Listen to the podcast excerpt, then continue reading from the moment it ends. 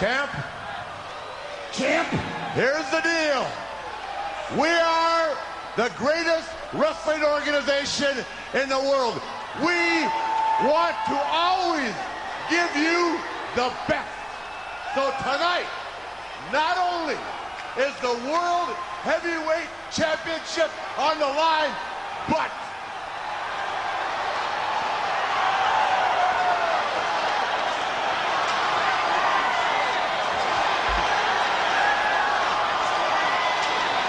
the loser of this match tonight. This is the magnitude. This is how big this is. The loser of this match tonight leaves WCW forever. Nash. I got to give him credit. He's got a lot of going gonads to come out here tonight. He's got a broken Big leg. Poppa Pump. You got, Does he realize how much danger he is in just being here? yeah, God.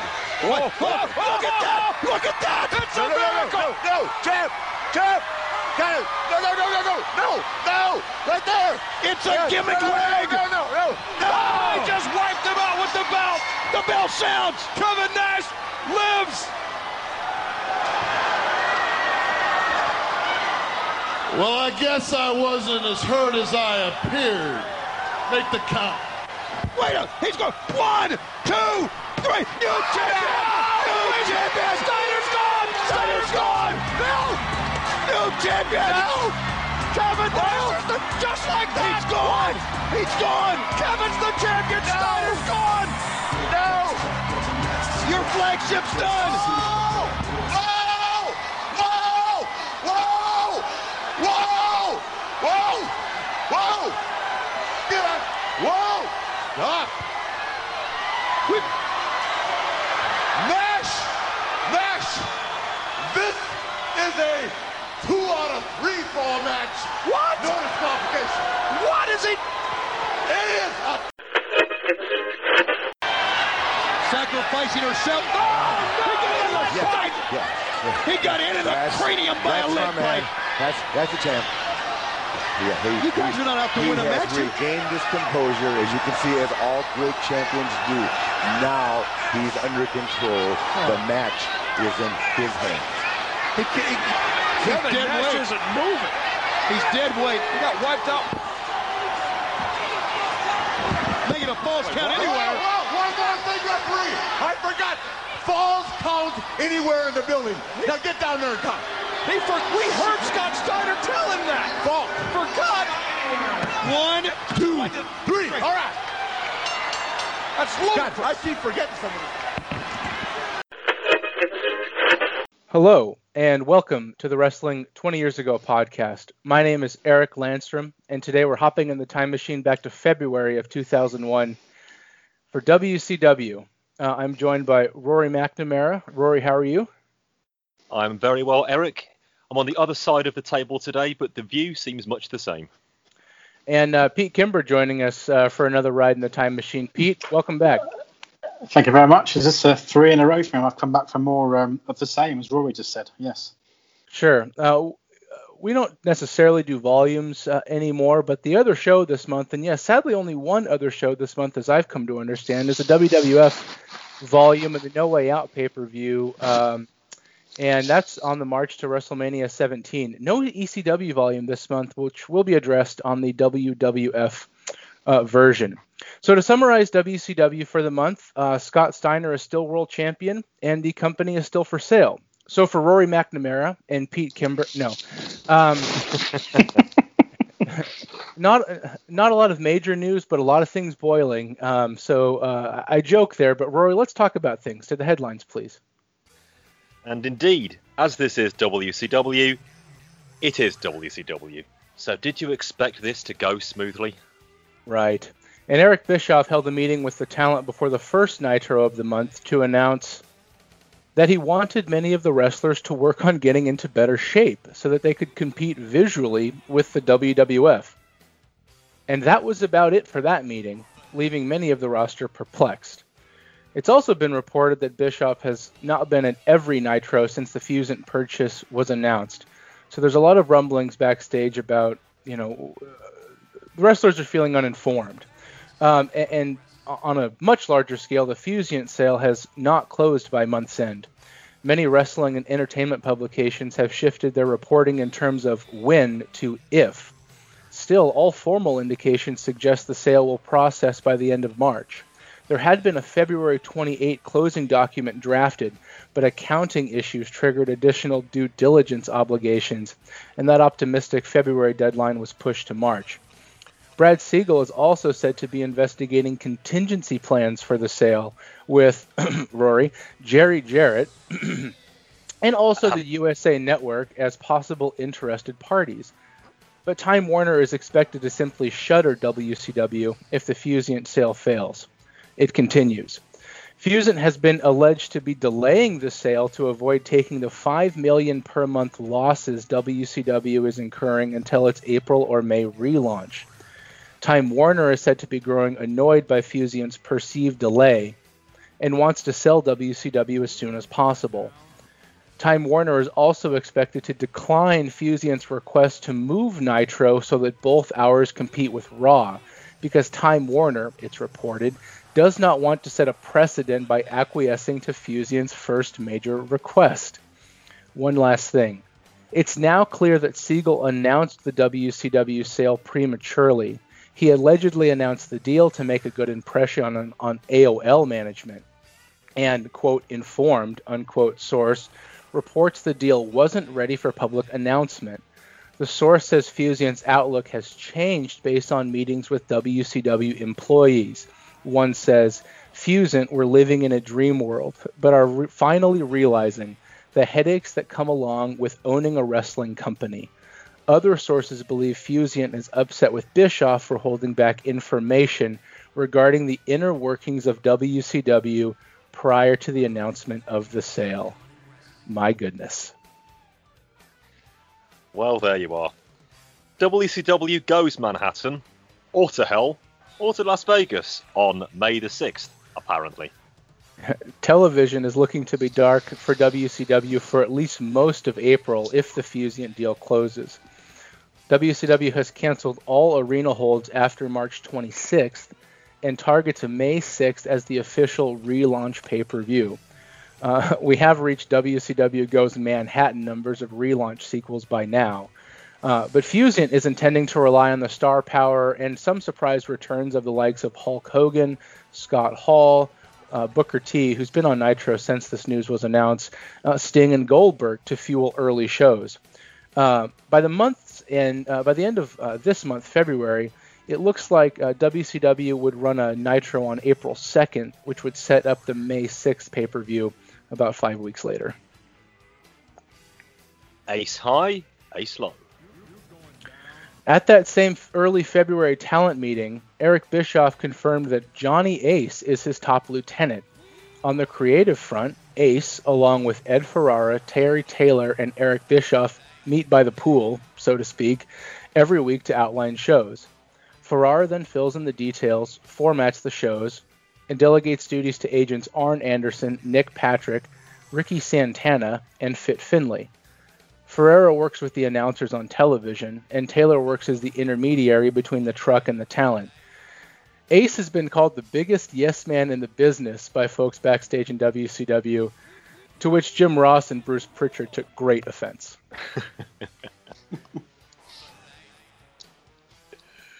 Comings and goings, no line of the women's room edition. Uh, well, let's start here. Wrestlers who may or may not have an interest in joining WCW and in whom WCW may or may not have interest in signing include the Blue Meanie, Road Warrior Hawk, Super Crazy, Kid Cash, Simon Diamond, Road Dog, Steve Corino, and two indie darlings, uh, Mike Modest and Christopher Daniels. And for its part, the WWF has made it known that it is less likely to hire ECW talent who court WCW. And a uh, uh, alert to Chris Lacey here: you may want to sit down, my friend. And one thing is now certain backstage in WCW: the women's locker room will be a lot roomier. Tigress, Paisley, Daphne, Leia Meow, Major Guns, Miss Jones, Midajah, and Miss Hancock were all released or at least reported to be released by the end of February. Johnny Ace is uh, clearly trying to wipe clean the T&A aspects of Vince Russo's creative vision. Many backstage were annoyed that Medusa was not part of the house cleaning. Good to have friends. Lawsuits are expected based on WCW's widespread releases of female talent. And in proof that when it comes to writing these headlines, Eric is pushing me all the way with the quality of them. Pee Wee's Big Adventure. When I host, you get legal news. but don't fear, it was a rich month in my neck of the woods. On February 6th, a judge heard arguments, not testimony weighed, from lawyers representing 14 former WCW employees and WCW regarding that racial discrimination lawsuit that's been going on for some time, a couple of years now, it feels like. The key deponent of all people was said to be former and allegedly disgruntled WCW referee and agent Randy Pee Wee Anderson. Amongst the things that Anderson testified he did not believe black wrestlers were given equal opportunities as white wrestlers at the power plant. He heard Terry Taylor report, quote, that, you know, can't work, end quote. Arn Anderson told Pee Wee that he would not allow a Mexican or a, you know, to ride with him. Trainers Paul Orndorff and Jody Hamilton would use derogatory terms for several minorities and other protected classes and that black wrestlers were assigned more of the grunt work tasks at the power plant, like putting up rings, moving weights around, and cleaning. Ah, this one's tough. Several witnesses in the discrimination lawsuit allege Ric Flair referred to African American an African American fan as a black sambo. You can look that up. And Perhaps most concerningly, the EEOC, which is the Equal Opportunity Employment Commission, is investigating whether white wrestlers were paid more than minority wrestlers for similar work. Apparently, WCW put up a fight about sending the EEOC the information it requested, but has since complied. One source says he believes the independent contractor debate could turn out to be a bigger story than Ono's racial discrimination, racial discrimination lawsuit. The source says, quote, if the EEOC steps in, then the IRS, Internal Revenue Service, will be right behind them. Although at press time, it's unclear whether Mike Rotunda remains under WCW contract. Some low hanging fruit there, but clearly a lot of issues here. Well, that's a lot of news, um, and I'll just turn it over. Let's stick to the sale news for now. Pete, uh, month three with us here. Uh, sale news, it looks like Bischoff is still floating around, but nothing has closed, and there's really not a lot of firm plans. Are we ever going to get through this?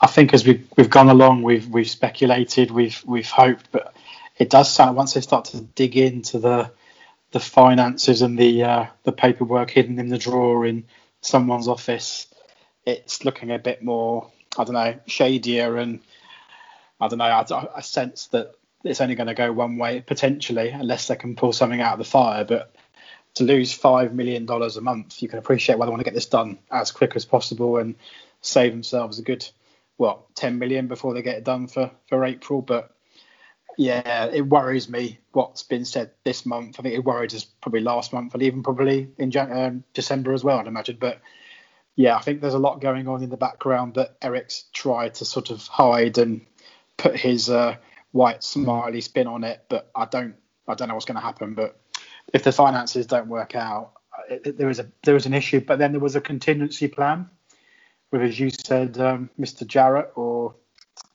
uh, who else? You said was it Jarrett and USA Network potentially, maybe right.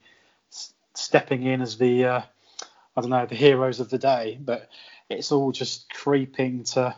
Let's hope they can find something and and and, and do something. But there's bigger plans they're making for the future, which is a good sign. You know, they've, they've got plans to have this potential shutdown, and I mean, Eric's really thinking about how they're going to relaunch and what he's going to do with WCW, and there's lots of things happening.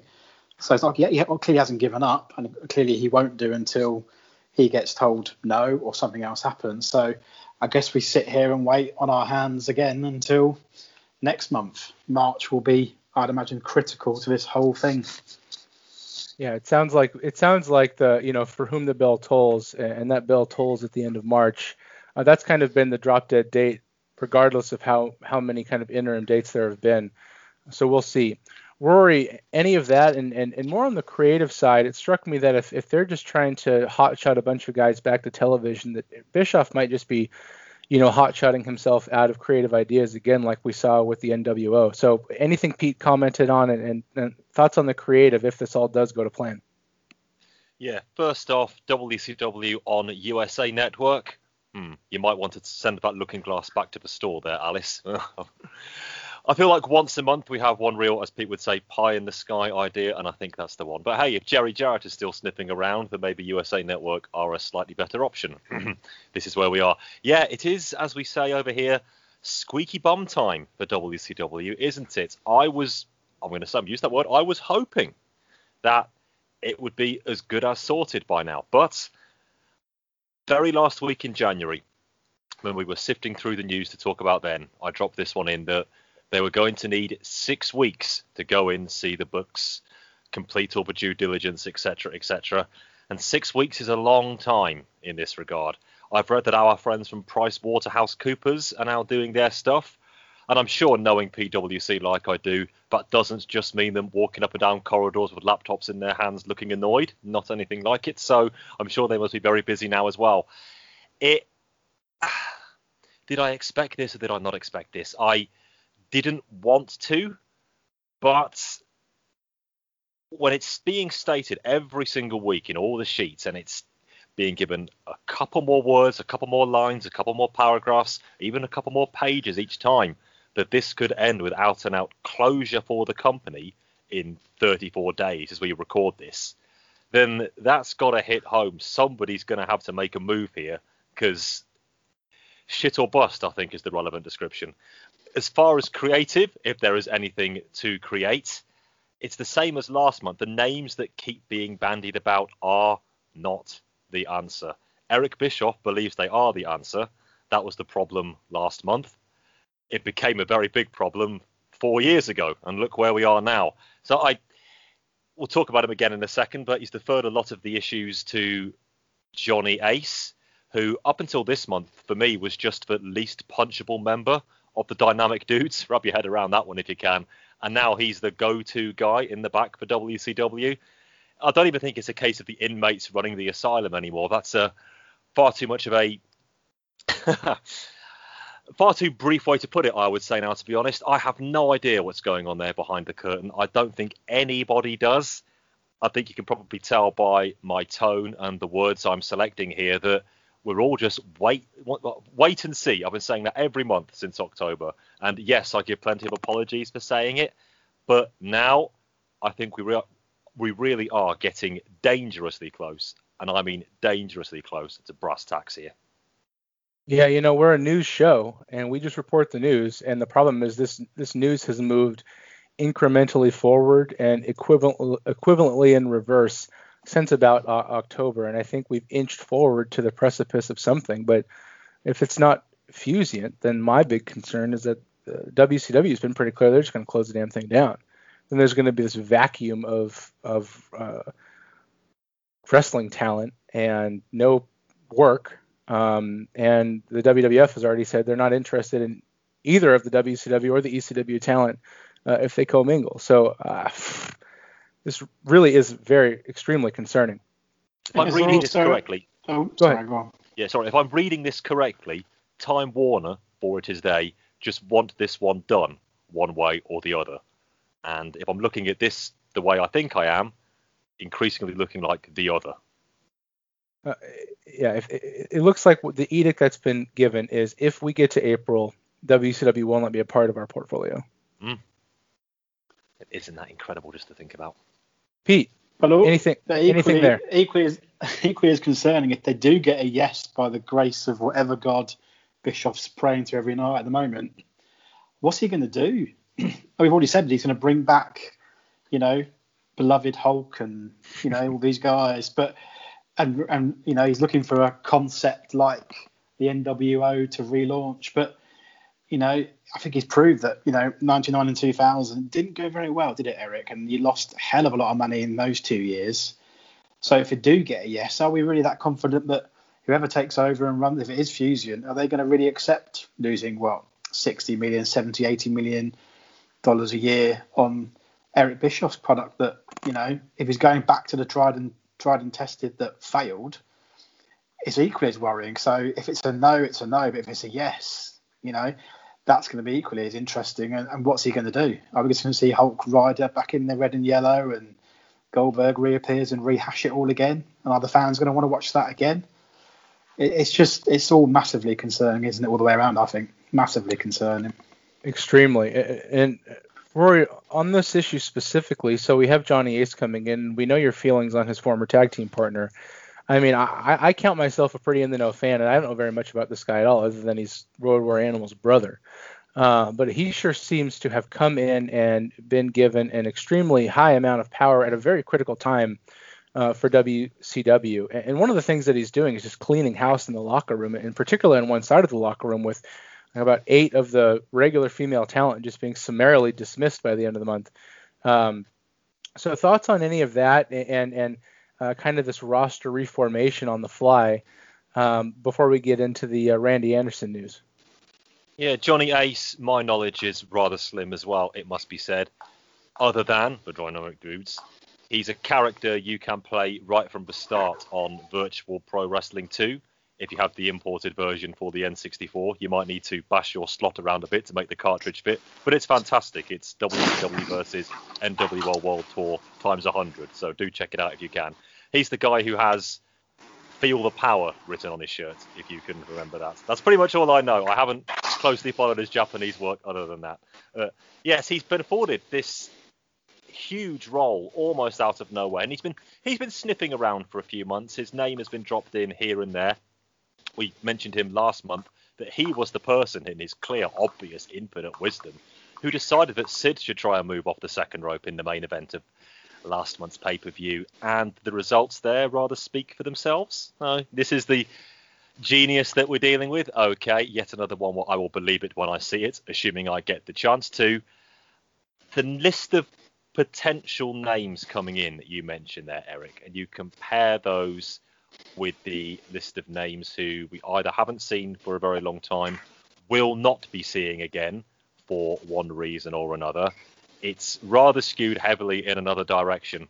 I don't think it's a great look getting rid of seven or eight women from your roster, all of whom have been had fairly prominent roles. I mean, every name you mention there, I could list off something they've been involved in in the last one or two months at least, and they're all they've all just been told to hit the bricks. It's it all gives the impression of some kind of great reset, whether that's going to be at the start of April or whatever with Johnny Ace supposedly at the helm for it and people like Nick Patrick making the coffee for him.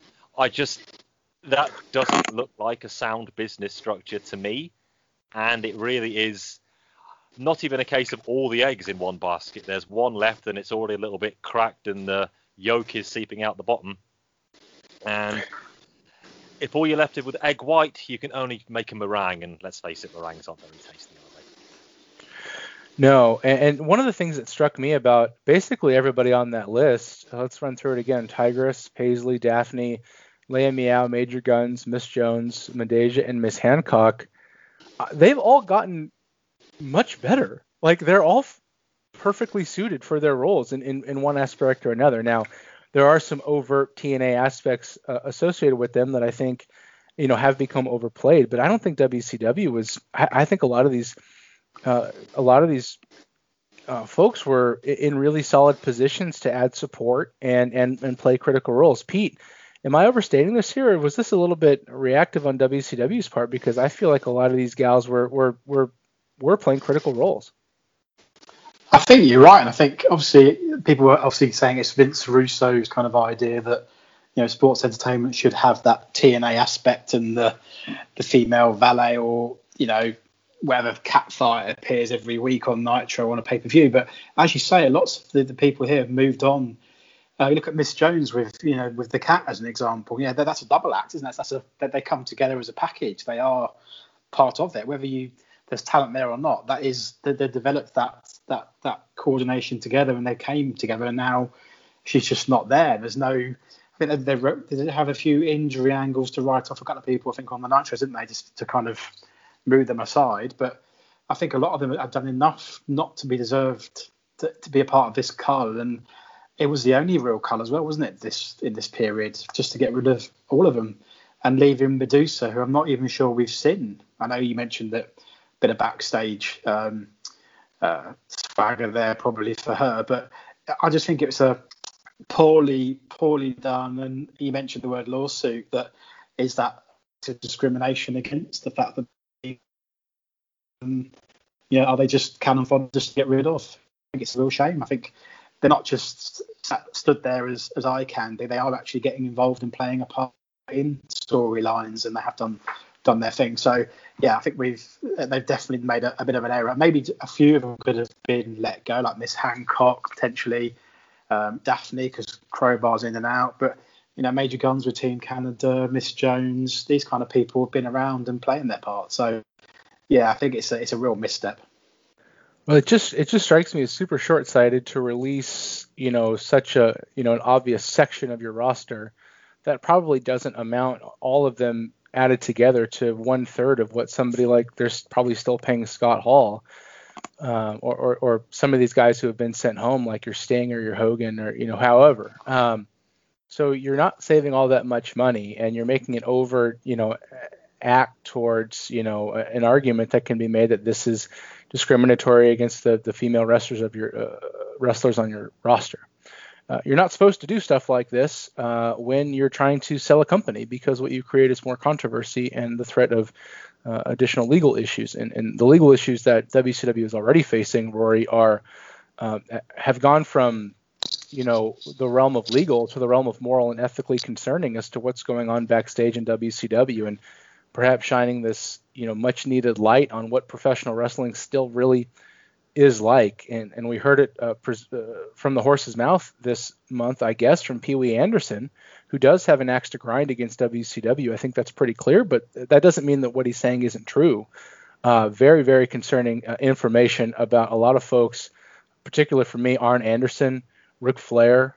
Um, I guess the overall vibe of the power plant with with this uh, these racial issues. Roy, just pick up on any of that and, and what caught your ear. And, and gosh, this this seems like a, a, a, much bigger issue than some of even the bookkeeping uh, and, and, the roster decisions as far as WCW's future. If I'm an outside company looking in. Yeah, terrible news to have to report at absolutely the worst time. He says, as if there's ever a good time to read about this kind of thing. Yeah, but if what Randy Anderson's saying is to be believed, then it paints a very, very grim picture indeed. And I'm sure there will be some people out there saying that, oh, what do you expect? Randy Anderson, disgruntled ex employee, trying to make a name for himself, etc., etc., etc. Well, just see what's there on the printed page in front of you. See the things he alleges that Arn Anderson, Arn Anderson has supposedly said. Cool. That one hit hard, I tell you. Ric Flair, Paul Orndorff. And there are precedents here if you know where to look for them with those two especially. I mean, as you do, just a couple of weeks ago, I managed to get hold of a tape of Mid South Wrestling from November 1985, and I was watching that, and Ric Flair was challenging Butch Reed, and I'm going to use the phrase I have to, I'm afraid, called him a monkey on air, and nobody batted an eyelid. And yes, with this being Mid South, you could turn around and say that promo was scripted for him by somebody else, but nevertheless, it was said, and nobody, not even, but even Reed himself wasn't allowed to respond to that. I mean, really? And of course, Paul Orndorff, if you've watched the unedited version of WrestleMania 2, you will see what that hot baby face does in his match against Don Muraco when Mr. Fuji is walking around outside, etc., etc. So I can, you know, when those names came up, I was hugely disappointed, but I wouldn't say I was necessarily surprised by it. Arn Anderson, if what he said about the people he liked to travel with is to be believed, then that one was a stake through my heart, quite frankly. I remember when Arn retired in the summer of 97. And our own Bob Bamber said, and his words were, if I were a pro wrestler, I would like to be Arn Anderson. And I was on that show with him, and I entirely endorsed those comments. And now we hear that he doesn't like traveling with Mexicans or another derogatory term that I'm definitely not going to mention on the air. So it's one of those where, and obviously, Eric, you know better than I do, this is all just being put forward in front of a court. We don't know what the outcome is going to be. These are still allegations, etc. But when it's this sort of thing, I am very much in the no smoke without fire school, and it's it was desperate stuff to read, and I do hope that it all turns out to be utter hokum, but there's just too many examples, too many people, too many situations, and knowing what we know about the seedy underbelly of the pro wrestling business, especially people like the names we've mentioned who have been round the block a few times as much as I don't want to, I really can believe it. And from the perspective of an outside investor, uh, a rich millionaire, uh, versed in typical dealings, you know, uh, as aggressive and um, sometimes underhanded as they can be in the realm of, you know, quote unquote real sports, like the ESPN Classic guys who are with Bischoff you come into a world like this, and I just wonder what it looks like from an outside person who's signing the checks. Uh, Pete, anything on uh, this uh, Pee Wee Anderson news, uh, and pick up on anything uh, that Rory said to bring us home on the news here?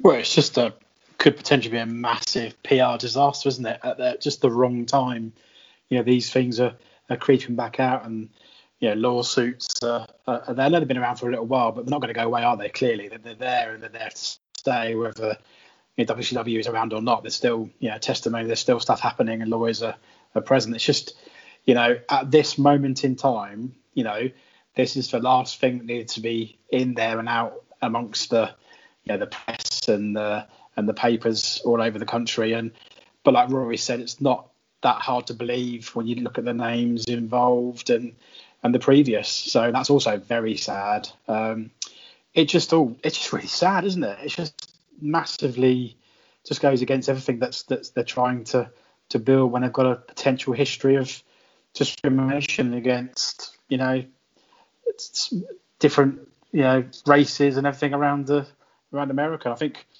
you, you can almost imagine WCW just suddenly just firing Booker T and the Cat and Elix Skipper and then not not realizing what they've just done. When they, you know, they get rid of the women in one one one thread, and then next week I tell you what, let's just get rid of those guys and not think that anyone's going to bat an eyelid about it. And it's just, you know, people will talk, won't they? And Randy and, and Randy Anderson's obviously got an axe to grind, but I can believe what he says. That's the thing, isn't it? You can almost believe exactly what he's saying and the names that he's brought out. So, and there's no smoke without fire. So it's just a terrible timing, terrible PR. And you do wonder, know it won't play a massive part in probably what happens by March, but some people are going to be going, hmm, what, what, are we what are we buying into here? What culture? What kind of you know credence are these guys and, and who are we working with? So it's just all really sad and really worrying again. And, and so we come out of the news. You know, our, our Nitro report this month basically is the shows are adequate and the storylines are generally more comprehensible than we've come to expect from WCW. And Ric Flair has been especially, you know, we talk about Ric Flair now, uh, but he has been trying his best on screen to infuse energy and, uh, for lack of a better term, spunk into these shows. Uh, but it's very clear when you watch the Nitros and the shows uh, that WCW is spinning its wheels creatively until the ownership question is resolved. So, on that, we'll jump right to Super Brawl Revenge, which occurred on February the 18th. And Pete, I believe you have the results for us. I do indeed. Uh, Shane Helms, who replaced, I've almost forgotten now, who did he replace? Kidman, apologies at the start, defeated Evan Karagias, Kaz Hayashi, Jamie Noble, Shannon Moore, and Young Yang in a six man elimination match to get a, a shot at the Cruiserweight title. Hugh Morris defeated The Wall. Sean O'Haire and Chuck Palumbo defeated Mark Jim, Drac and Shawn Stasiak to retain the WCW World Tag Team Championship. Chavo Guerrero Jr. defeated Rey Mysterio to also retain his Cruiserweight Championship. Rick Steiner defeated Dustin Rhodes to also retain the United States Heavyweight Championship. Uh, totally Buff defeated Kronik slash Brian Adams slash Michael Awesome in a handicap match or in a match. We'll get to that or not, as the case may be. Um, Ernest Miller defeated Lance Storm to get the WCW commissioner position back. Uh, Chris Kanyon defeated Diamond Dallas Page in an impromptu match, which we'll probably we'll, we'll talk about. And then Diamond Dallas Page defeated Jeff Jarrett in a singles match straight after. And Scott Steiner defeated Kevin Nash in a two out of three falls, inverted commas, loser leaves WCW match and also retained his world heavyweight title. That was a tough read.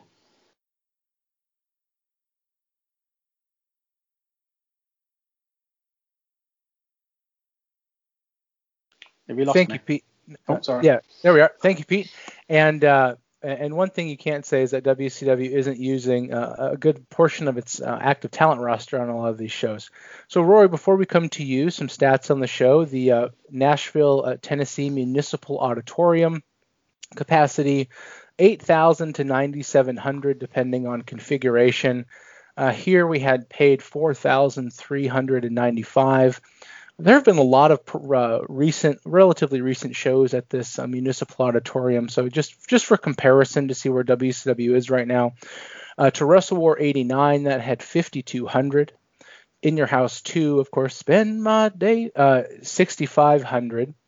And then Starcade 94, 95, and 96 all ranged between 8,000 and 9,000 here. So 4,395, certainly down from prior years. Uh, Rory, uh, thoughts on your uh, thoughts on the show, kind of through the Miller Storm uh, match uh, until we saw DDP. Yeah, see, for me at the moment, and ever since October and until who knows when, I'm really treating WCW pay per views as non canonical, effectively. We all know we're just waiting out until the storylines can properly be written and we have the reset and we start again properly. So, because of that, I'm being a little kinder on these shows than I probably should be. I mean, all my recent grades, I think, since we amended the show to account for what is happening or not happening, have all been in that mid four to six range. And sorry to bore the listeners, as if, but I feel like we're going to be getting to a very similar score again here in about 30, 40 minutes' time. This was a show I threw on to review and watch. And because, in the grandest of grand scheme of things, again, the real story is happening behind the curtain, I was able to enjoy it. It was like, I don't know, throwing on Survivor Series 87 on a random Saturday or something. There you go, in joke, everybody. But let's go through the cards we've got so far until the Survivor Series 87 is good, by the way, Pete. Remember that. Let's go through the cards so far. So he started with a six man elimination match, which probably a wise choice to start off. All of these people in the shop window. Apparently, mm, that should be taken bold, italic, and underlined. Apparently, Eric Bischoff will be looking to really revamp, reboot the cruiserweight division. He's very impressed with some of the guys on the roster at the moment. I still think he sees them as a convenience rather than anything else, but again, all up in the air, pun intended. Everybody here looked good, especially Helms. He's got that hybrid style down, I think. High flyer and inching towards semi main event, main event style, although he's never actually going to get to semi main event, main event status, needless to say. He balances out really well, and his finisher is probably the most lethal in the game. Call it the Vertebreaker. Oh, there's no giving that one whatsoever. He can't even see what he's doing, and there aren't many finishing moves in pro wrestling where that happens. So anybody who takes that's got to have quite a lot of trust in the man. But he manages to work safe as well, which is a good combination. Really enjoyed that. A little long at 17 minutes, but it meant everybody got a chance to show their flips and dips. Nothing wrong with that at all. Hugh Morris versus the Wall. No, Hugh, as they all love. He's got to talk about the Wall again. I thought this was all right too, actually. Hugh Morris showed his intensity, a little synthetic it might have been, but the effort was there in his pre-match interview. Just under 10 minutes, probably pushing it this time, but the right results. Uh, Sean O'Haire and Chuck Palumbo versus Sean O'Haire and Chuck Palumbo. Oh, sorry, no. Mark Jindrak and Sean Stasiak versus Mark Jindrak and Sean Stasiak was what it was. It's I I did feel like I was watching something else for those 11 and a half minutes, sort of thing you'd find on another channel maybe. I just cannot cannot and will not see why the power plant is so venerated if it is now continuing to churn out such production line people as these. If I was an impolite person, and you all know me well enough to know that I'm not, I would just call these four meatheads. So let's just move on. The generic six foot seven monster factor that Bob Bamber uh, offered us back in May continues to apply. Terrifyingly accurate.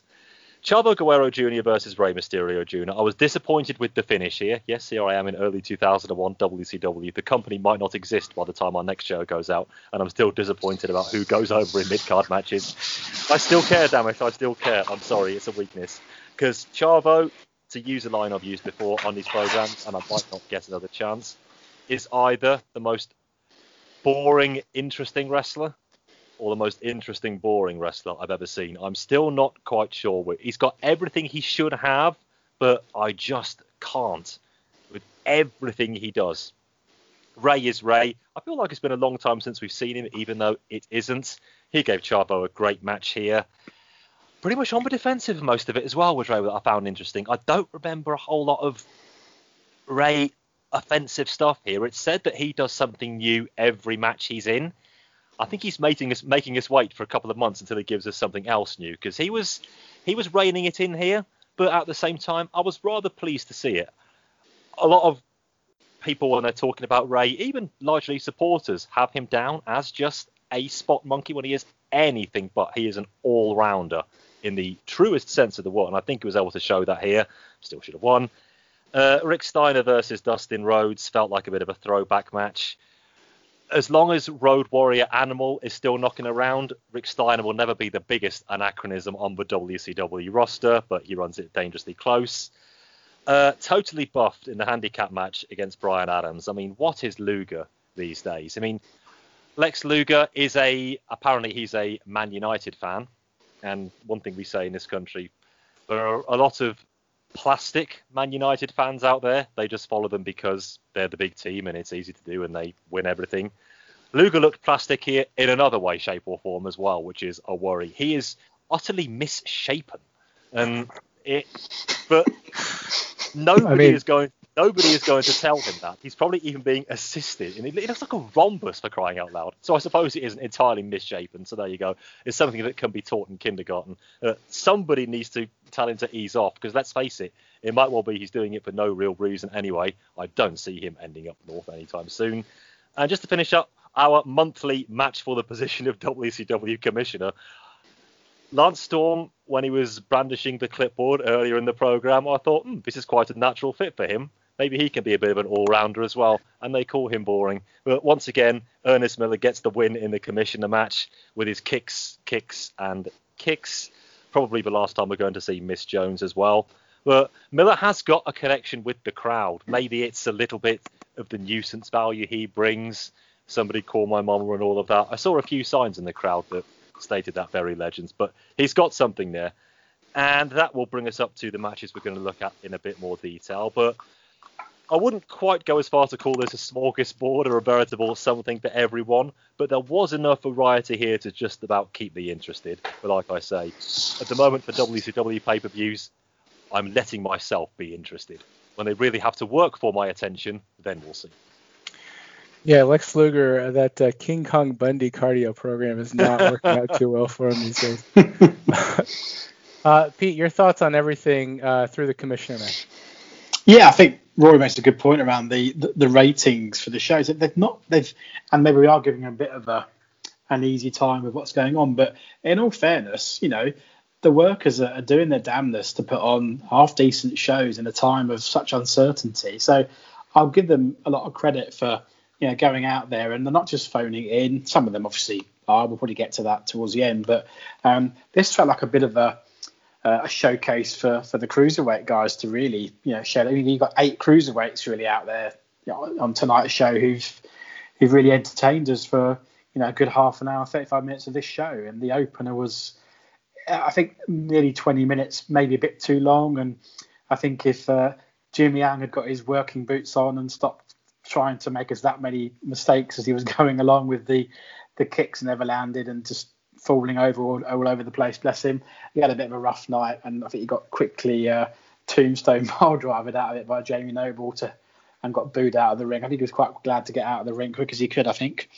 But yeah, I, I quite enjoyed that. Just to sit back, it reminded me kind of you know the old Nitro opening match or the, the cruiserweight laden nitros uh, of, of the past where you know lots going on you know the guys really giving it their all so i give those guys a lot of credit and i think you're right about helms i think there's something there it's just there's something there for him to actually be in going forward i guess time will only tell um morris on the wall yeah you know that's a nitro match didn't really do a lot for me. But I think Hugh Morris won, which is the right result. But he's completely lost his his way now. He hasn't got the misfits, and that gimmick appears to have gone in that little faction. So he's a little bit lost in in this big shuffle that's going on right now. The tag team match, yeah, I think. I like Rory's Chuck Palumbo and Sean O'Haire versus Chuck Palumbo and Sean O'Haire because it's just copy and paste.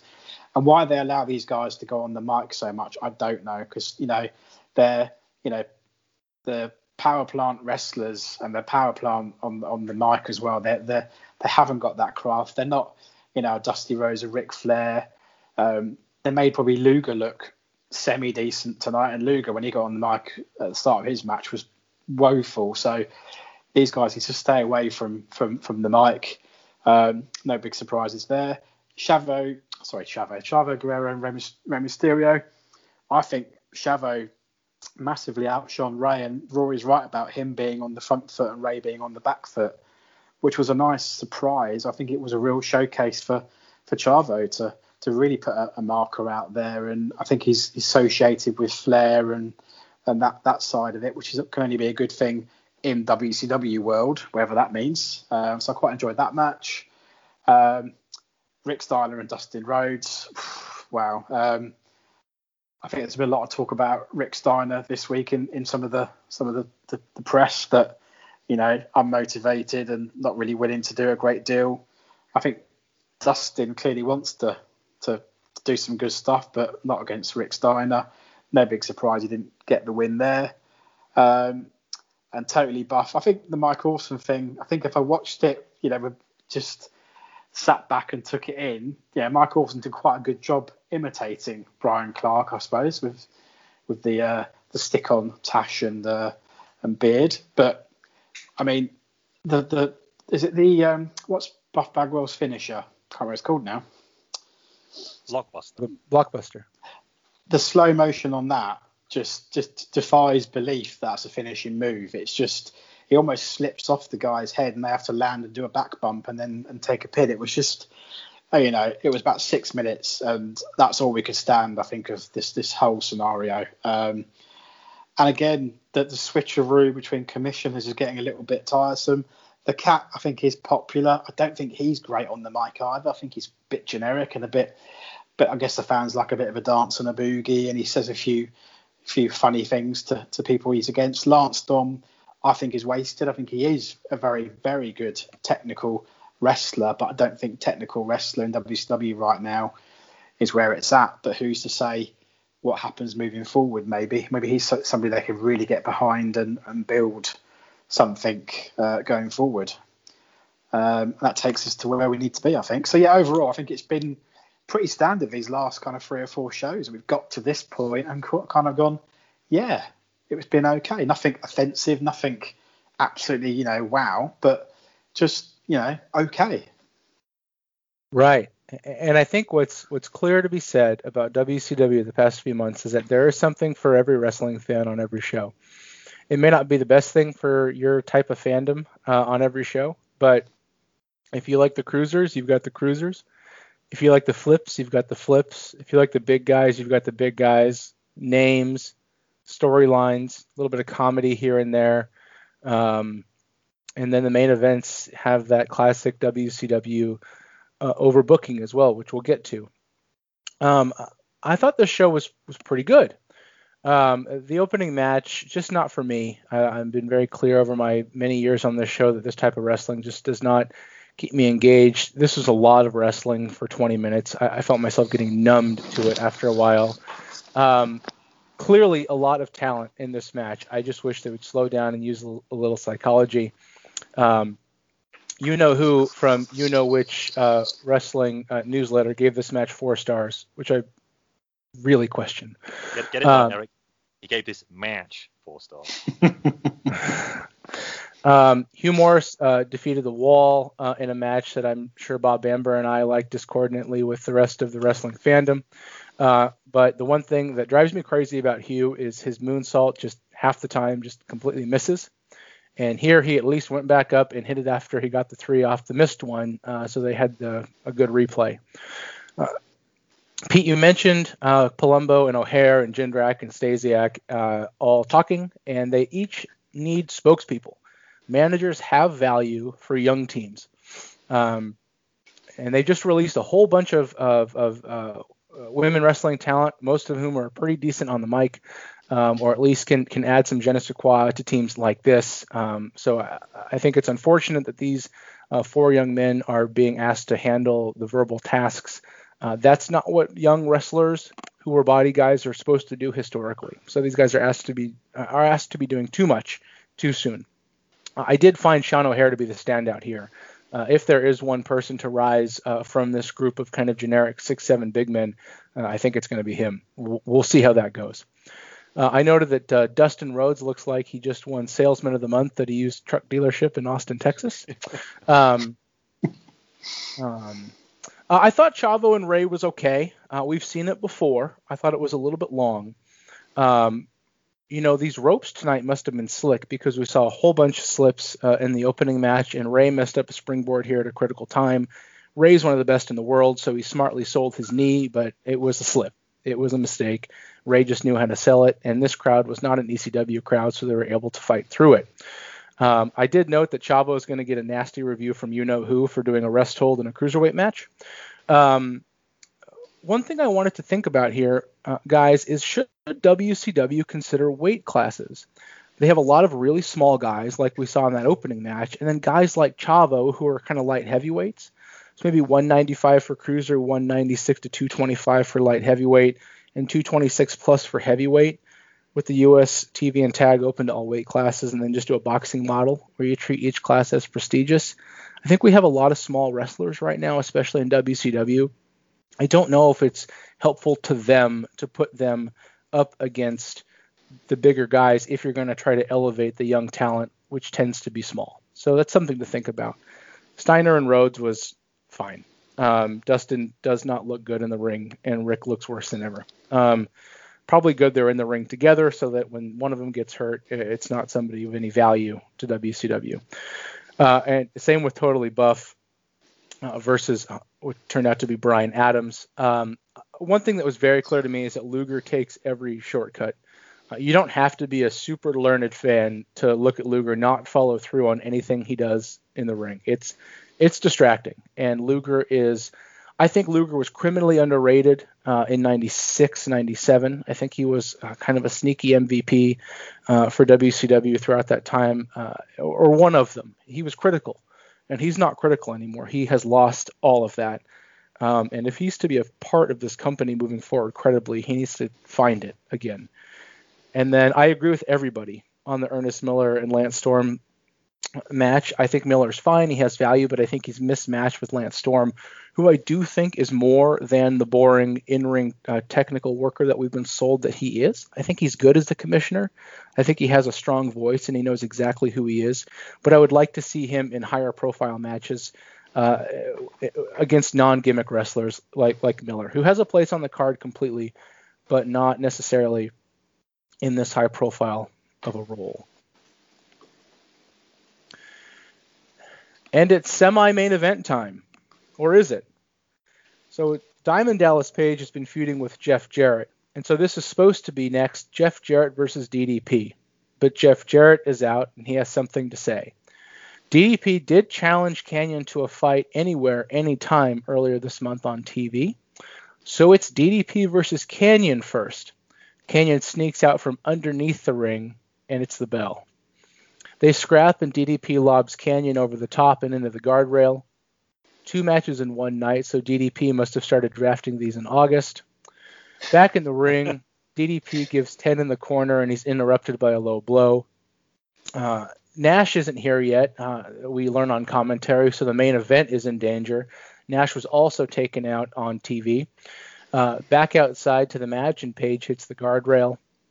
Kanyon gives DDP a rocker dropper into the stairs, and the announcers sell that concern voice. Uh, second rope suplex uh, that Kanyon uses. It was impressive the first time you saw it. Uh, nets Chris a two. Uh, Tony reminds us when Kanyon fell off the Ready to Rumble cage, as if that was something we needed to remember. Um, lovely Northern Lights suplex gets Kanyon a two.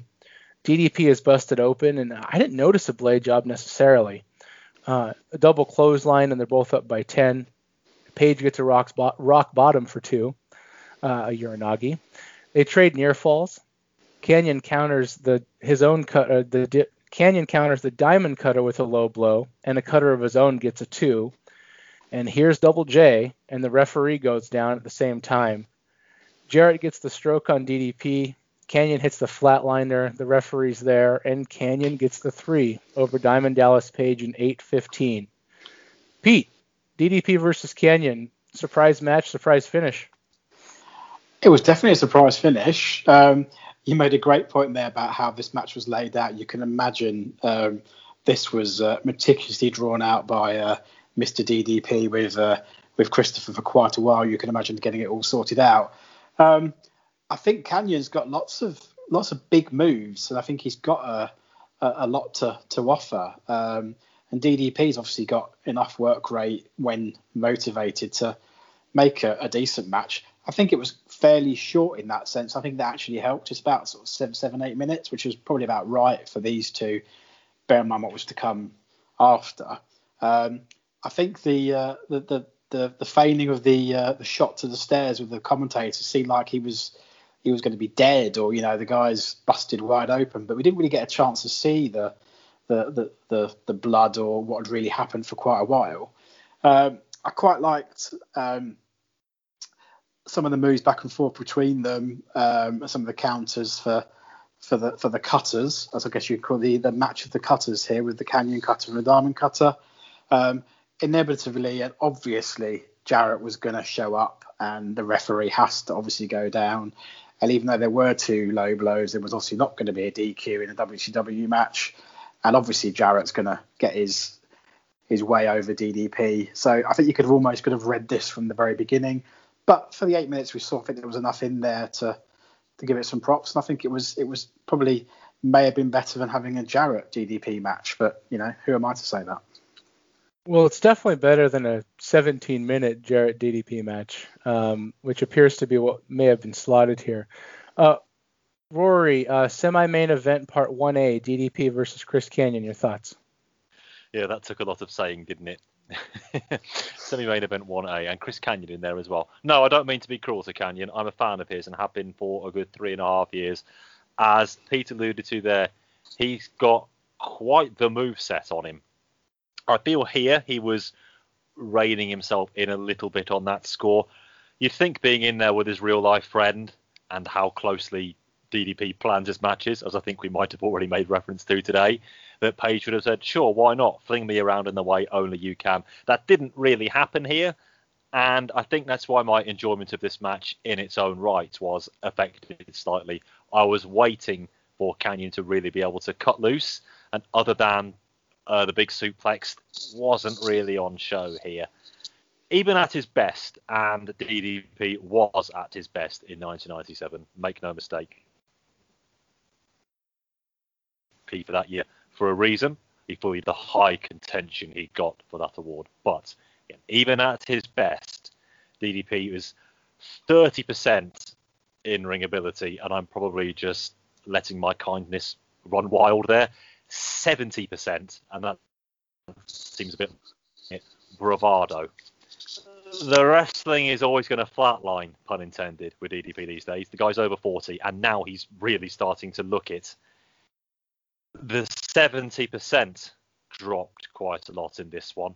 Maybe came up a little bit in the next match, but dropped a bit here. Which, like, when he's up against somebody who he probably really wants to try to help get over, that that, that is a black mark in my opinion. It's maybe it's because he knew he had another match this similar length coming up next and he was trying to conserve energy. I don't know. Maybe if anybody deserves the benefit of the doubt, it is DDP. But for what we got here in this match from start to finish, I wasn't really feeling the effort from him. And that is something you can normally put your last point on, as we say, in a page match. The effort wasn't here. He probably thought just putting over Kanyon was enough, and I get it. It's a big win for somebody who does deserve one. He's another person who has been arriving for quite a while now, as Chris Kanyon, and now it looks like he might have arrived just at the time when the train leaves the station, so to speak. But good win for Kanyon, but he could have been given a little more opportunities to show what he could do to get there. I, I mean, in the last several months, Kanyon has pay per view wins over Booker T the night Booker won the world title, and now yes. DDP, and now DDP. So they're clearly like you don't have grand designs on somebody uh, without doing you know the, making those moves, and so there, there's something there's something there. There should be. Uh, I thought this match was fine. Um, I, I, I don't know. I, I'm always waiting for that Kanyon that everybody tells me is there to show up, and I've I've rarely seen it uh, especially on the big stage. His matches always tend to be a little bit safe on the big stage, um, and so when we get to a place where the, he has maximum eyes watching him, or at least maximum interested eyes, people that are paying to watch him wrestle as opposed to just passively on a Monday, he doesn't really bring it. And so I'm I'm just waiting for him to bring it before I make the judgment because people whose opinion I trust, like you, Rory, tell me that he's great, and I I just I don't know he's he's great uh, at uh, he's great at moves, uh, but I have not seen him put a match together that I think, oh, that's a great match, quite yet. Maybe, maybe we will. Um, and uh, in that uh, fracas, Jeff Jarrett managed to get all the way to the back. And so now Kanyon introduces Jeff Jarrett and says the match, if I took this down right, has a two hour time limit. Yes. Uh, buckle up, boys. Um, spoiler alert, it doesn't go two hours. Uh, Double J hammers DDP and they brawl to the outside and into the crowd. Uh, back ringside and they scale the announce table for something or other. Uh, Jarrett throws DDP off the table into Schiavone, and uh, Schiavone getting physical is not something that I can remember really ever seeing. Um, Jarrett goes to work on DDP, so let's get some heat.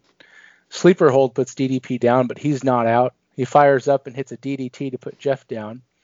A belly to back suplex gets DDP a two, and then a belly to belly gets another two. DDP covers Jeff uh, with the top of his head to let Kanyon pull DDP out. I mean, come on, DDP. Uh, be a little less uh, overt than that. Uh, in the chaos, Jeff clocks DDP with the chair, and in the ring, DDP kicks out at 2.9. Uh, I've written here there's ballyhoo, and Jeff accidentally hits Kanyon with a guitar, which lets DDP get the cutter on Jeff for the three. DDP over Jeff Jarrett in 8:30. Uh, Rory, we'll come to you first on this one. Something something aren't all Jeff Jarrett matches two hours long anyway. Something something. Once again, very low hanging fruit in today's edition. We're we're we're we're not really exerting ourselves, but then nobody else is, so we're allowed. Yeah, another eight and a half Jeff Jarrett minute. Jeff Jarrett minute match. I wish it was a minute match. Eight and a half minute Jeff Jarrett match. There we go. Jeff And- Jarrett minute. Wait, we might be onto something here. Jeff Jarrett minutes might be a completely new time metric that we need to factor in. it does feel like it, yeah. Uh, not to be measured in Earth time. I'm, yes, Jeff Jarrett is another person who, if you come to these shows for impartiality on, I'm probably not your man. He's in the, he's in the Shane Douglas tier, I'm afraid, and we all know what that means. But, oh, what is it with Jarrett? I'm, oh, I, sh- I don't want to be willing for the end of World Championship Wrestling. I really don't. It's affecting so many people's livelihoods. People being thrown on the unemployment. I do not want to consider that. Everybody from upper management to the cleaners at the venues they hire every week will be affected and will be wondering where their next paycheck is coming from. I wouldn't wish that on anybody. And you know there's a but coming. But it might mean no more Jeff Jarrett matches. As I think his bridges have been long since reduced to ash. 2,000 miles up the road, so I don't think we'll be seeing him there in a few weeks' time, although chance would be a fine thing. This was a match where I thought DDP had to bring a little more, and he did. So maybe my criticisms in the previous one were slightly misplaced. Otherwise, it was every other match you've seen from old Double J in your life, right down to the old El Kabong going wrong. And this is even a pay per view you're going to give a free pass to, like I am. I still I need to be a little critical. You've got to expect a little bit more from your semi-main events, haven't you? Haven't you? Haven't we, Pete? I mean, you mentioned low-hanging fruits, uh, Rory. I'm not sure this was plumbing new depths, but um, yeah, we'll leave that there. Um, Very good. Thank you, very, thank you very much. I Um, say, well, well, well, Eric and I might be resting on our laurels, but Pete, that's big guns being brought out. I didn't, I didn't even write it down either. Anyway, um, yeah, I think a bit like some of the matches tonight, you were just waiting for the shenanigans. I think you mentioned Ballyhoo, uh, Eric, there, shenanigans to happen and a guitar to be wielded and someone to be hit, and then potentially the person who wasn't hit losing the match. And obviously, that's what happened here. Very standard stuff. I think DDP did clearly have something left in the tank. Um, hence, probably why him and Kanyon were the way they were in that that previous match 1A before we got to the other this one. Yeah, it's just I mean I, I was a massive DDP fan. You're right, Roy. 1997, I think the guy could do no wrong. He was a crowd absolute favourite, and I think as time's gone on, I don't think the crowd dislike uh, Page. I just think it's just a little bit you know, he's getting a bit older. The Axbury getting a bit older. He's probably getting a little bit, you know, what have I got here? I've got Jeff Jarrett to get myself, you know, involved with, which is only going to end one way with a guitar shot to somebody. And then at least he got to beat Jeff Jarrett. So at least he can hang that on his hat when he goes backstage and gives Kevin Nash his special handshake. Um, yeah, just for a semi-main event though, it just it was just classic WCW. Um, and that's that's the sad thing about that, isn't it? It's just it doesn't really do a lot for anybody. Jarrett shouldn't even be in semi-main events at this point. I don't know what he offers, the chosen one, but you know he had his affiliation has long but gone. I think him and Steiner as well. That seems to be sort of over for the time being. So yeah, just classic Jarrett, which is basically nothing. Oh, that's cruel. This is the same building where he had the best match of his career with Shawn Michaels like five, six years ago. Um, no, I, I, I think if you're going to tell me you've got DDP versus Jeff Jarrett in an eight-minute match on pay-per-view, this is exactly what I would think it would be. Um, so on that metric, it's you know they did about what I would expect them to do. Um, and Je- I don't has Jeff Jarrett had a match with a clean finish in like three years. So um, you know, I think all things considered, this is the match that they could have had, and you put them here, and they've had that match. It's it's not a match that I think should be a semi-main on a pay-per-view, uh, but really, when you consider the relative thinness of the top top of the WCW card right now, with guys like Goldberg and Sting, and at this point Booker T hadn't come back, and that list of guys that Bischoff is apparently saving, I, I don't know. At a certain point somebody's got to be in the slot and ddp's been a world champ jeff's been a world champ.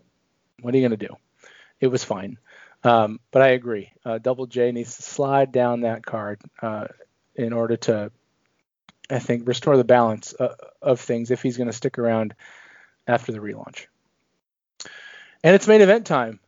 Uh, and this is a lot of parentheses here in my notes. Uh, scott steiner uh, the world champion uh, with Midajah and ultimately with Ric Flair uh, versus Kevin Nash in a uh, ultimately two out of three falls loser leaves WCW match for the World Heavyweight Championship. So that's three gimmicks in one match.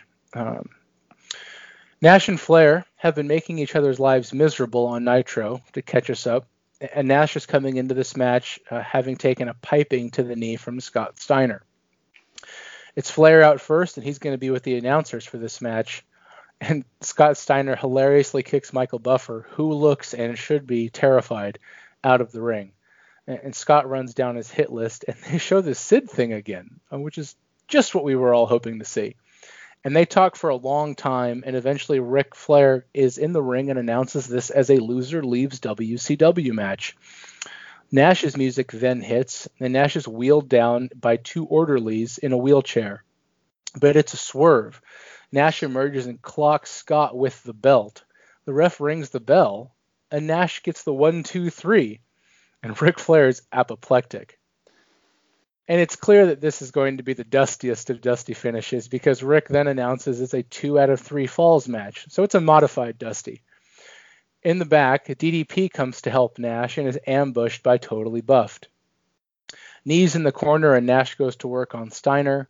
Scott does sell like death for Nash. On the distraction, though, Scott nails Nash with the pipe. Scott can't get Nash into the ring, though. This is outside of the ring, so Ric Flair then announces it's falls count anywhere. So let's add that to the list of gimmicks as well. Ric is the MVP here. He's an unhinged lunatic, and Scott gets the second fall on the floor to even things up at one to one. Uh, Scott then in the ring nails a lovely belly to belly on Nash. Scott gets a two with elbows, but he breaks the pin to do push ups. Nash fires up and nails the sidewalk slam. Uh, Tony uh, Schiavone here, uh, in all credit, seems to be the most energized he's been in a long time, and I feel like he's feeding off of Ric Flair's energy. Uh, Ric gives Scott a chair, and Scott drills Nash. Uh, Steiner recliner, but Nash hooks up and throws Scott directly on his head. Ric is breathing so heavily into the headset at this point. It's hilarious. Nash hits a choke slam for a two. Midajah, still around here, takes out the ref late in a botched spot, and they reset for Nash to pull the straps down. Midajah then hits her cue and sees Nash hit the sidewalk slam on Midajah. See you later. One man will win the ultimate prize. The other is going to be in the breadline tomorrow morning. Look at this. Referee down, a woman down, blood on the mat, a chair, a lead pipe. Oh, no. No! Did he have the nuts in his hand that time? He may have, I don't know. But he will not again. Oh, man! Right That's across the top of be the it. That's gotta be it. Oh my God. Referee Mark Johnson in there. On second referee, another, uh, the lifeless body is up. He can pin the man after that chair shot. Oh my God. No. He's gonna kill not, him. Do not let it in Oh this no, not the career of Kevin Nash. He spent too much in his company, Kevin. Kevin. He can, oh no, it's over. Yes. That's got, that's it. You like that it's over? Kevin Nash's career is over at the hands of this. God, it's a flashback to Sin and what happened to Goldberg. Oh, this sucks. And I'm sorry I said that. Then Ric takes out the ref, so Nash grabs Ric. Scott hits a low blow. Ric slides a chair in the ring. Scott gets it. Grand slam chair shot to Nash. And the new ref calls it off for Steiner in the recliner. The crowd is deflated. I'll insert the audio in the show. Tony Schiavone. This sucks. Pete, your thoughts? Oh God, you came to me first. Um, I thought the bit at the beginning when Steiner was bragging about everyone that he's sort of kicked out or beaten up, and then to take the credit for doing that to Sid when the replay they kept overplaying and overplaying was Sid, Sid landing on his leg and breaking it. Nothing to do with Scott Steiner at all was quite funny to begin. But why we had to see that over and over again again was just ridiculous to begin a main event of your pay per view. That was that was crazy. Um, I am a massive Ric Flair fan, and I make no uh, no qualms about that. And I think oh, you're right; he was the MVP of this entire match. It reminded me a little bit of Bobby Heenan on commentary on the '92 Rumble, where he's living and breathing everything that's going on. So he's almost playing that the role of um, the commentator when obviously Flair's in the ring for the Rumble, a bit like Steiner, but unlike Bobby Heenan, he can change the stipulations as he goes along to suit Steiner, which I guess was a bit different. I'm not going to say creative because it's a WCW main event, but it was a little bit different. And Sit and Flair just plays it off so well, and that unhinged, absolute nutcase that, that he plays is, is is perfect in this. But I think my, my main takeaway was, you know, Scott Steiner's been built as this, you know, unhinged, hard ass who can beat the shit out of everybody. But it took Flair, Meda- Midajah, you know, the pipe, chair shots, referees, totally buff, and all sorts just for him to win against Kevin Nash. It just made Scott just look like he needed that help to beat, you know, Kevin Nash. You know, I just thought I couldn't believe that the match was going to be over after 17 seconds, and clearly I'm almost glad it wasn't. But then what was to follow? Just it was a classic WCW overbooked main event, but at least we had Flair with his his part to play in all of it, which kept it entertaining enough that we had a false count anywhere stipulation added when they couldn't get him back in the ring. We had the two out of three falls. We had all the interference under the sun just to get to the finish. So yeah, there was there was enough going on, but it was just another one of those WCW main events yet again that we could just can't have. You know, Steiner going over strong against Nash, or Nash just winning, and that being the new creative direction potentially they're going in, and Flair's up against it, and but we just had to have all that go on, and Steiner comes out of it looking, you know, a bit bloody and looking probably a little bit weak, dare I say, of all the help he had. So it didn't surprise me what was going on. Um, it was what it was. It didn't last forever, thank God. Um, but it was a, a weak, a weak way to end a fairly decent show. Rory, isn't there something to be said about Heat is fine until the babyface has absolutely no chance to win, and then it just turns the crowd off? Or, or am I looking too far into an ultimately meaningless main event? No, not at all. There is such a thing as bad heat. And when this show went off the air, Tony Schiavone said that it sucked, you know, from the mouths of babes and all that. Yeah, this was that sort of heat at the end, and they certainly got it from me. They pushed my loyalties too far in these final 15 minutes. Okay, first off, I'm pretty sure that people are now just trying to rub it in with me.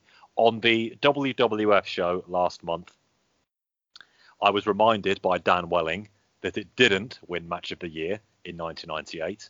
And now the next month here on WCW, they then do their own version of the Over the Edge 1998 main event. Yes, okay.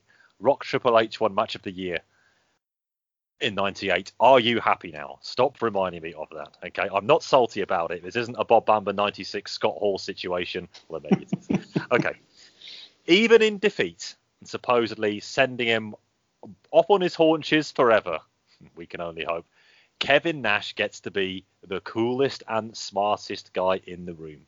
He's the one who feigns an injury. He's the one who gets a belt shot right at the very start. He's the one who somehow has the referee on side just to ring the bell after that and start the count and to win in 20 seconds. And the only way he ends up not winning the title is it being made on the fly, a two out of three falls match, which one of those is a falls count anywhere fall, and the second one of this when it takes Steiner, Flair, Midajah, a second ref, the 82nd Airborne, Uncle Tom Cobley, and all to get him into the position for the recliner. And even then, of course, he doesn't actually give Steiner the courtesy of tapping out on his way back to the showers. Oh no, I'm sure Nash could have done if it hadn't been for those pesky kids.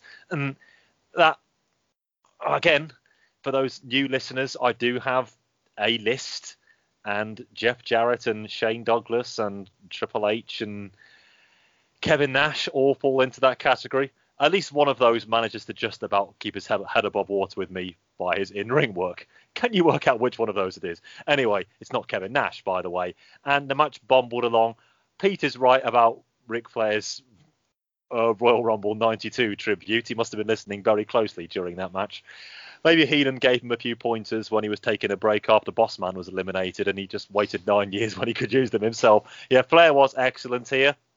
Now, I do think we need to give Flair a little bit of credit because at least this is something we know about with Ric Flair. The allegations, as dreadful as they are, aside, this is what he was paid for on this occasion, and he did come through. But there's very little to say about the match because it's just a freaking Kevin Nash show, and that particular programming is the reason why WCW is in the mess it is, and we're getting another version of it now when in a month's time the company might not even exist. And I would have no doubt in my mind whatsoever saying that Big Kev himself put this idea forward. And Johnny Ace was only so happy, only only just too, only too happy to flutter his eyelashes and say, "Yes, sir, no, sir, three bags full, Kev, sir." And we talk about all the names that Bischoff wants, Hogan and bringing him back, Goldberg, etc., etc. As long as Kevin Nash is sniffing around, and make no mistake, he hasn't retired. sorry everybody, it's the truth hurts and all that. He'll be back front and center in April because of course he will be. And is nobody is nobody taking notes on this? Those who do not learn the mistakes of history are doomed to repeat them. Yeah, yeah, I think I think you can do a match like this uh, if it's Vince McMahon and Steve Austin in 1998, um, where you know that the larger story will culminate because you have a historically uh, a, company that pays off its its storylines uh, generally, especially in the main event, uh, in in fan friendly ways. And so you can have Vince McMahon screw Steve Austin out of the belt, put him up against Undertaker and Kane, et cetera, et cetera. Um, with the full knowledge and understanding that at some point Steve Austin is going to hit a stunner on McMahon and win the title back. But here I don't understand what the, you know, if you're going to get this much heat on Nash and you're going to put him up against like a heel company, he's not Steve Austin. And Ric Flair, for everything he is, is not Vince McMahon, the authority figure. Um, and so I don't think you can run this angle with these guys. I think this is sloppy. Um, and it did kind of put a damper on an otherwise good show for all the reasons that both of you uh, put forth. The other thing is like, you're at a point in WCW now where you just need to have hot stars and you need to have strong champions. And if Kevin Nash is going to require all this hoopla in order to take the L, just don't put him up against Steiner. Put Steiner up against DDP and let Steiner win clean in 15 minutes or something. You know, let Steiner look strong and then put the Nash thing off until the sale is finalized. Like you don't have to be burning through these matches right now. Uh, it hurts Steiner certainly. I think Pete, you mentioned that and and Nash here just looks like the cool heel. So I think Ric Flair did everything he could to salvage what he probably knew was bad creative, and you know, uh, props to him for doing it. But I agree with everybody here. This was just an overbooked mess that did nobody any favors uh, by the end of it because Nash loses. Steiner looks like he needs the 82nd Airborne uh, to beat him, and you know, Ric Flair looks like a chump caught, caught in the middle. So uh, kind of a cloudy end to an otherwise, you know, at least partly cloudy, if not mostly sunny show. Um, Rory, I'll turn it over to you. Your quick summarizing thoughts and a score rating out of 10, please. Yeah, as has been the case for the last five months, it's the matches we actually talk about that end up dragging things down. Well, in the main events, and has been for a good three or four years. Again, those who do not learn, but you know it. Because of that, I'm going to drop this down from the gentleman's six that I wanted to give it, but only just solid five and a half for me. Enough on the undercard, enough promise, and we all know what promise does from the right people. I just hope that the real right people were watching. Enough variety, crowd relatively engaged, decent enough booking until you got to the main events and it's just another one marked off on the wall, really. not not that wall, the wall that we've all been staring at for the last five months. Hopefully, we'll be able to look somewhere else next month, and we can really just get down to business of doing WCW pay-per-views properly because we're all safe in the knowledge the company is going to exist to be able to hold them. But what we got here again, another easy watch because in the the way that the wheel's turning, it's just two hours, 40 minutes of pro wrestling on television. The stuff that we give you on this show is arguably the most important at this point. But if you just want to watch a wrestling pay per view without too many airs and graces attached, then you can indeed do worse than this. Five and a half out of ten for Super Brawl Revenge. Pete, to you. Yeah, it wasn't a, an offensive watch. It was a, an easy sit down. You can, you know, get get involved in it. You can enjoy it. There was enough variety there. But when do you think we would ever, or will we ever see the final three matches pull up the undercard? Because every time we talk about the recent WCW pay per views, we get, you know, through the card towards the end, and we're quite, you know, it's just gone along quite well. There's been some good, good matches, some good performances, decent angles, some storyline work. Then we get to the semi main event plus one plus two, then the main event and it just falls off a cliff, and that's why we end up in this four, five, six scenario, don't we, for these these shows? And it's just I just hope one day that we'll have a really poor undercard in effect or a standard, and an absolute standout main event or semi-main event that's actually going to elevate and do something. But for all those reasons, I'm, I'm around that five mark again. Um, there was plenty here to enjoy. There was plenty here to go. Yeah, we've been here before. It's unsurprising. It's not shocking. It's a bit frustrating, obviously. Um, But I've also given a lot of credit to the guys in the situation they're probably in and all the uncertainty that's going on. This was a this was an okay show, all things considered. But it's the same story that's been going on and on and on. You know, the overbooking. There's so can no one just be a clear winner and go over. And as you say, there's your star. There's the guy to hang your hat on if you're going to sell a company. You know, Steiner is our man. You know, he, he's the man we're looking to to do. If you want to go and then get to Nash, get to Nash at some point down the road. When you're in this shop window, you know, he's the guy who's, who's carried it quite well recently. You know, and he, there's enough about him to carry it. And they just they just fail to do it every time. That's why I'll score it a five. Yeah, I'm right with you guys. Five, five and a half. Uh, I don't think it really matters. Uh, just for posterity purposes, I'll say uh, five and a half because I feel like this show was equal to or greater than last month's show, which I think that was the same grade I gave it to. Uh, but I think the main event, uh, you know, last month can be given a little bit of a pass with what happened to Sid, and the quality of the viewing doesn't, you know, shouldn't uh, is what we grade here, and how WCW handled the Sid situation is kind of outside of all of that. So I think they get a pass for that. Plus, we had Ming and Terry Funk last month, and no Ming or Terry Funk this month, which uh, brings this month down a little bit. But I think you can put these last two shows together and think, yeah, WCW is putting together two and a half, two hours and 45 minute long wrestling shows that you buy and you're not disappointed that you paid money for. And after the last couple of years, I think that's a you know pretty decent bar for WCW to clear. Five and a half for me as well. And we park the time machine and get out and emerge, stretch our legs. Uh, and uh, at this point, I would like to uh, talk about March a, a, little bit. And we're out of time machine mode. I'm not going to tell you exactly what we're going to be doing, but I will guarantee the listener here, and Rory can vouch, that we plan to have a comprehensive uh, breakdown of all of the events uh, going on in March. And you, as the listener, probably know, at least to some degree, what we're talking about.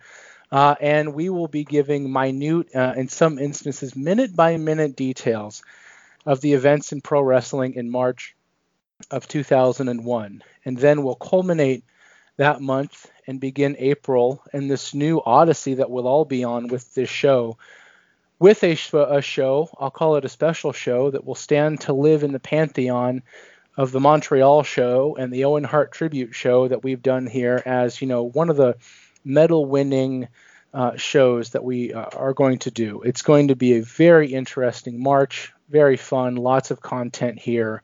Um, it, we're all headed, uh, we know where, and we plan to be with you every step, every minute of the way. Rory, is there anything you'd like to add to my vague but not too vague uh, preview for March? Tantalizing. It's almost as if I don't know myself when I'm desperate to find out. Yes, I'm actually looking at my notepad because we had a chat a couple of weeks ago, everybody, uh, all the hosts for these shows, about how we were going to tackle March, and it got serious after 10 minutes when I told the guys, everybody, I'm opening up opening up Notepad on my laptop. That's when S gets real. And I'm looking at my notes now, what we're going to be doing for the March shows. Three big volumes coming your way, everybody. And ever since this project started nearly eight years ago now, when I came along two years after that, all of us came along at the time as we did, we all knew what our destination was going to be, but it seemed a very, very long way away. And now here we are. Our next set of shows will be, quite simply, March 2001. And we want to make sure we cover it in uh, the uh, most in depth detail we can and to keep it as interesting as we possibly can. This is quite a responsibility for us, I don't mind saying, because this is where time machine mode really does come into its own. We know as well as anybody there have been many podcasts over the last 10, 15 years or so that will have looked at March 2001 in pro wrestling, to be euphemistic about it. But I would wager none of them have done so in real time, if everything was unfurling before their very eyes. That is the task, and it is a hefty one, make no mistake. But I know that myself, I'd like to think, definitely Eric, Chris, and Chris, we've got it all in hand for you, and we cannot wait for you to hear that programming throughout March. And following that, hopefully on April the 1st itself, fingers crossed, the 20 year anniversary, a special show dedicated solely and purely to WrestleMania 17 is coming your way. Very, very exciting times, and we hope you remain a part of it. We're really excited by it, and we hope you are too. We're going to make it worth everybody's while, I assure you. And now that we've dropped all of that information, we'll leave you, the listener, uh, ready to go to join us in March. But first, let's close the book on February 2001. Uh, Pete Kimber, thanks for joining us on this uh, several month long Odyssey. Uh, anything you'd like to plug and anything you'd like to say, sir? Um, no, thanks a lot again, guys, for, for having me on with WCW at this critical time. It's been uh, it's been hard to think what's what's going to happen and what's happening now, but it's been been great to be on board and, and seeing out this uh, quite troubling time in, in wrestling history, but at the same time, very interesting. And I'm looking forward to what March has got to bring as a, as a listener myself. So, yeah, can't wait for that. Um, in terms of myself, you can find me on Twitter at pkimber1. Uh, talk about all sorts of stuff on there, bits and bobs, wrestling, football, yada, yada, yada. Um, but yeah, just guys, just if you're listening to this show, you've got to be there ready for March and April. It sounds like it's going to be uh, uh, an amazing month in uh, in this podcast history. So yeah, can't wait for it. And certainly, Rory, any casual listener of this fan will know who you are. But tell us what else you do. Yes, in addition to this podcast, you can hear me on the Place to Be Nation Wrestling Network. A couple of monthly shows there. I've got out of timeline mode. The shackles are off during that. The Special Relations is a show I do with Mr. Ben Locke and Mr. Callum McDougall, which is sort of a look at modern day wrestling. We do a little bit of retro stuff as well talking about whatever takes our fancy for a couple of hours, really. For example, we discuss the very controversial in some quarters edition of the Broken Skull sessions on the WWE Network with Sasha Banks. Some interesting views on that one. Do check that one out. And I also do a show on the Place to Be Nation network called Seen Your Video, where me and a guest will go through anything really we can find or want to talk about at least on the home video classics section of the WWE network uh, for as long as that still exists. Uh, most recent show, as this one goes out, uh, looking with Sean Kidd at the Heart Foundation tape from 1987. And if you ever want to join me on that show, anybody do get in touch. At Wrestling20YRS on the Twitter, anything you want to come back on, read this show, you want to be a guest in the future, want to take us to task on our, or rather my views on Jeff Jarrett or Shane Douglas or Kevin Nash or especially Triple H, then you know where to find me And everybody. Yeah, Wrestling 20 Years Ago podcast is, of course, our bread and butter. And when this show is done, I'm going to go back to preparing for March. And uh, I am Eric Landstrom on Twitter at Modern Day Lawyer, and you can find the show on Twitter at Wrestling 20YRS. And for Peter Kimber and for Rory McNamara, I am Eric Landstrom. And until March, we're going to gas up the time machine because it's going to be a bumpy ride. Goodbye.